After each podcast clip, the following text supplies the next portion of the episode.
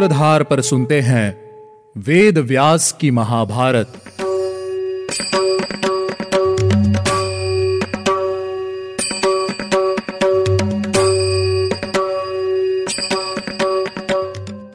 Hello listeners स्वागत है आपका वेद व्यास की महाभारत के सोलवे एपिसोड में।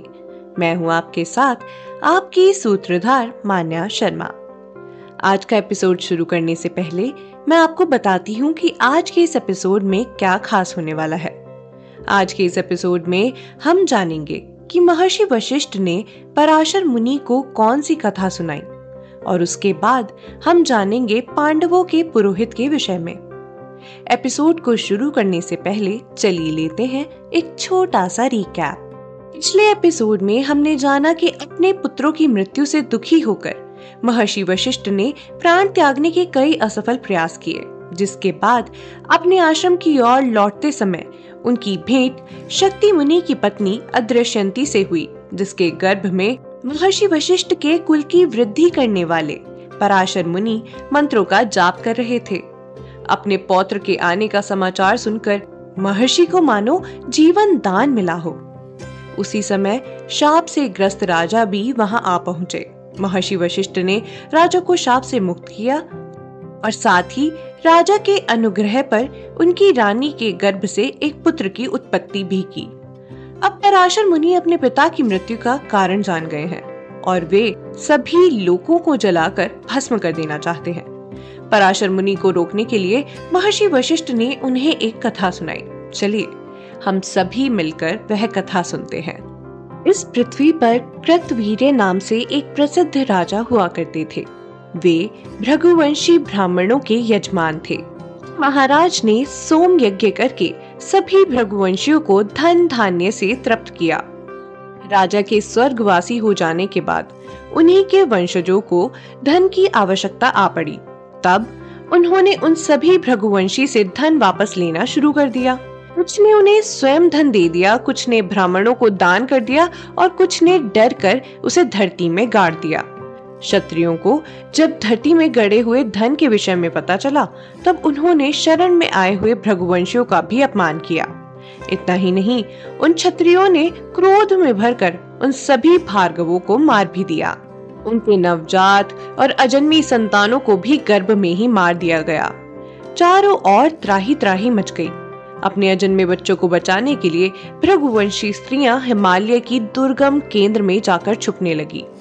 उन्हीं में से एक स्त्री ने अपने तेजस्वी गर्भ को भय के मारे एक और की जांग चीर कर उसमें छुपा लिया। उस स्त्री ने अपने वंश को बचाने के लिए ऐसा वीरता भरा कार्य किया। उस स्त्री की दशा सुनकर बाकी सभी स्त्रियाँ डर गई और उन्हीं में से कुछ स्त्रियों ने यह समाचार छत्रियों तक पहुँचा दिया।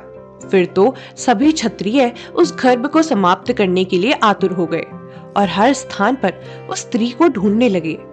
जैसे ही वह क्षत्रिय उस स्त्री के पास पहुँचे तो उन्होंने देखा कि वह स्त्री तेज से प्रकाशित हो रही थी और उसी समय उसका शिशु उसकी जांग चीर कर बाहर निकल आया। उस बालक का तेज इतना प्रचंड था कि उसके तेज से सभी क्षत्रियों की आँखों की रोशनी चली गई। वे सभी अंधे होकर इधर उधर भटकने लगे। दुख और पीड़ा से ग्रस्त होकर वे सभी ब्राह्मणी से बोले, देवी, हमें क्षमा कर दीजिए। कृपा करके हमें हमारे नेत्रों की रोशनी लौटा दीजिए। हम सभी यहाँ से वापस लौट जाएँगे। हमारी रक्षा कीजिए देवी। मैंने तुम्हारे नेत्रों की रोशनी नहीं ली है।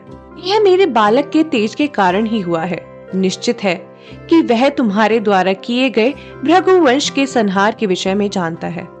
अपने पुत्र को बचाने के लिए मैंने सौ वर्षों से उसे अपनी जांग में छिपा कर रखा था। आप सभी मेरे इस पुत्र से क्षमादान मांगिए। यह निश्चित ही आपको क्षमा कर देगा। अपनी माँ का उरु भेदन करने के कारण वे औरव नाम से विख्यात हुए। अपने पूर्वजों का बदला लेने के लिए औरव ने समस्त सृष्टि का नाश करने का निश्चय कर लिया। उन्होंने तपस्या करके अपना बल बढ़ाया, लेकिन उनकी तपस्या के बीच से छुपी हुई उनकी मंशा को जानकर उनके पूर्वजों ने उन्हें दर्शन देकर कहा, औरव, क्षत्रियों का और पूरी सृष्टि का नाश मत करो। वृद्धावस्था में आ जाने के बाद भी जब हमें मृत्यु नहीं आई, तब हमने ही क्षत्रियो से हमारा संहार करने को कहा था। हमने ही जानबूझकर धन छुपाया था। अपने गुस्से की अग्नि को शांत करो। पुत्र ऐसा अनिष्ट मत करो। पिता की बात सुनकर औरव ने कहा, मेरी कही हुई बात झूठी नहीं हो सकती है। तब उनके पितरों ने औरव को कहा कि वह अपनी क्रोधाग्नि को जल में समुद्र में त्याग दे। तब पितरों के कहे अनुसार औरव ने अपनी क्रोध अग्नि को समुद्र में त्याग दिया। कहा जाता है कि वह अग्नि आज भी समुद्र में स्थित है।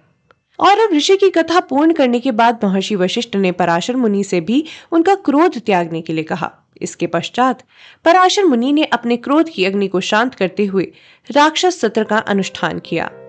अपने पिता के वध का चिंतन करते हुए उन्होंने उस यज्ञ को आरंभ किया। उस यज्ञ में बच्चे, बूढ़े सभी राक्षस जलकर भस्म होने लगे। उस समय महर्षि वशिष्ठ ने उन्हें नहीं रोका। तीन अग्नि कुंड के समक्ष यज्ञ करते हुए वे राक्षस जाति का संहार करने लगे। उस यज्ञ के धुएँ से सारा आकाश ढक गया था। तब स्वयं महर्षि अत्रि उस यज्ञ को समाप्त कराने के लिए आए। उन्होंने पराशर मुनि से कहा कि तुम इन राक्षसों का विनाश क्यों कर रहे हो? इन्होंने तुम्हारे पिता के प्राण नहीं लिए हैं। उन्होंने कहा कि शांत रहना ही ब्राह्मणों का आचरण है। तुम्हारे पिता शक्ति धर्म के ज्ञाता थे। तुम्हें उनकी मर्यादा का उल्लंघन नहीं करना चाहिए है। मेरी संतानों का विनाश करना उचित कार्य नहीं है, पुत्र। अपने ही शाप के कारण उन्हें मृत्यु लोक को जाना पड़ा। उनकी सभी बातें सुनकर पराशर मुनि ने अपने यज्ञ को समाप्त कर दिया। उस यज्ञ की अग्नि को हिमालय के आसपास विशाल वन में छोड़ दिया गया। आज भी वह अग्नि अवसर आने पर राक्षसों, पत्थरों और वृक्षों को जलाती हुई दिखती है। इस प्रकार पराशर मुनि की कथा सुनने के बाद अर्जुन ने कहा, हमारे अनुरूप जो भी पुरोहित हों, उनका नाम बताओ, क्योंकि तुम्हें सब ज्ञात है गंधर्व राज ने कहा। इसी वन के उत्कोच तीर्थ में महर्षि देवल के छोटे भाई धौम्य मुनि तपस्या करते हैं। यदि तुम्हें सही लगे तो तुम उन्हें अपना पुरोहित बना सकते हो। तब अर्जुन ने प्रसन्न होकर गंधर्व राज को विधि पूर्वक आग्नेय अस्त्र प्रदान किया और कहा, तुमने हमें जो घोड़े प्रदान किए हैं, उन्हें तुम अभी अपने पास रखो। आवश्यकता होने पर मैं तुमसे उन्हें ले लूँगा। फिर पांडवों ने वहाँ से प्रस्थान किया और इच्छा अनुसार चलने लगे। उत्कोचक तीर्थ जाकर पांडवों ने धौम्य ऋषि को अपने पुरोहित के रूप में वर्ण कर लिया। अब पांडवों को यह विश्वास हो गया था कि उन्हें अपनी संपत्ति और खोया हुआ राज्य वापस मिल जाएगा और द्रौपदी के स्वयंवर में भी उनकी ही विजय होगी। धौम्य ऋषि ने सभी पांडवों का स्वस्ति वाचन किया और द्रौपदी के स्वयंवर के लिए प्रस्थान किया। यात्रा आरंभ होने के बाद पांडवों को रास्ते में कई ब्राह्मण मिले, जिन्होंने पांडवों से पूछा कि वे किस ओर जा रहे हैं। ब्राह्मणों को उत्तर देते हुए पांडवों ने कहा, हम अपनी माता के साथ एक चक्रा नगरी की ओर जा रहे हैं। ब्राह्मणों ने कहा, आइए पांचाल की ओर चलिए।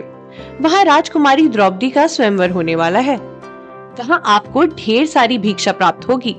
वहाँ बहुत बड़ा उत्सव होने वाला है। और क्या पता राजकुमारी आप ही में से किसी वीर को अपना पति चुन ले। आप सभी का तेज देवताओं के समान है। अवश्य ही राजकुमारी आप सभी को देखकर प्रसन्न हो जाएगी। इस प्रकार सभी पांडव ब्राह्मणों के साथ ही पांचाल की ओर प्रस्थान करने लगे। मार्ग में उन्हें वेद व्यास जी के दर्शन भी हुए। पांडवों ने उन्हें प्रणाम कर उनका आदर सत्कार किया। कुछ समय वार्तालाप करने के पश्चात सभी पांडव पुनः पांचाल की ओर बढ़ने लगे। रस्ते में उन्हें कई रमणीय पर्वत, नदियाँ, जंगल और मनोहर दृश्य देखने को मिले। पांचाल पहुंचकर पांडवों ने एक कुम्हार के घर में निवास किया। वे ब्राह्मणों के साथ भिक्षा लेने भी जाते थे ताकि किसी को भी उन पर कोई संदेह ना हो। दूसरी ओर, राजा द्रुपद ने अर्जुन को खोज निकालने के निश्चय से एक ऐसे धनुष का निर्माण कराया, जिसे केवल अर्जुन ही झुका सके। उन्होंने एक आकाश यंत्र बनवाया, जो तेज़ी से आकाश में घूमता रहता था। उस यंत्र के छिद्र के ऊपर उन्होंने उसी के भीतर लक्ष्य तैयार करा कर रखवा दिया, जिसके बाद उन्होंने यह घोषणा कराई कि जो भी मनुष्य उस धनुष पर प्रत्यंचा चढ़ाकर उस लक्ष्य को भेद देगा। वही मेरी पुत्री को प्राप्त कर पाएगा। तो आज के एपिसोड में बस इतना ही। अगले एपिसोड में हम दृष्ट के द्वारा की गई घोषणा के विषय में जानेंगे। उम्मीद है आपको हमारा यह एपिसोड पसंद आया होगा। अगर आप इस एपिसोड से रिलेटेड कोई भी सवाल पूछना चाहते हैं तो हमारे social media platform Twitter, Facebook, Instagram पर हमसे संपर्क कर सकते हैं। हमारा सोशल मीडिया हैंडल है माय सूत्रधार साथ ही साथ, ऐसी ही अनेक रोचक पौराणिक कथाओं के वीडियो देखने के लिए आप डाउनलोड कर सकते हैं हमारी सूत्रधार ऐप हमारी ऐप एंड्रॉइड और आईओएस दोनों यूज़र्स के लिए उपलब्ध है। यहाँ आपको हर एक कहानी, सुंदर चित्रण और सटीक फैक्ट्स के साथ मिलेगी। इसके अलावा आप श्री राम कथा मिनी टेल्स पॉडकास्ट हिंदी और इंग्लिश नल दमयंती प्रेम कथा, हिंदी, इंग्लिश, तथा ऐसी ही अनेक कहानियाँ अपने मनपसंद ऑडियो प्लेटफॉर्म पर सुन सकते हैं। लिंक आपको डिस्क्रिप्शन में मिल जाएगा। मैं आपकी सूत्रधार मान्या शर्मा, मिलूँगी आपसे अगले एपिसोड में। याद रखिएगा, हम हर सोमवार और शुक्रवार आपसे मिलते रहेंगे।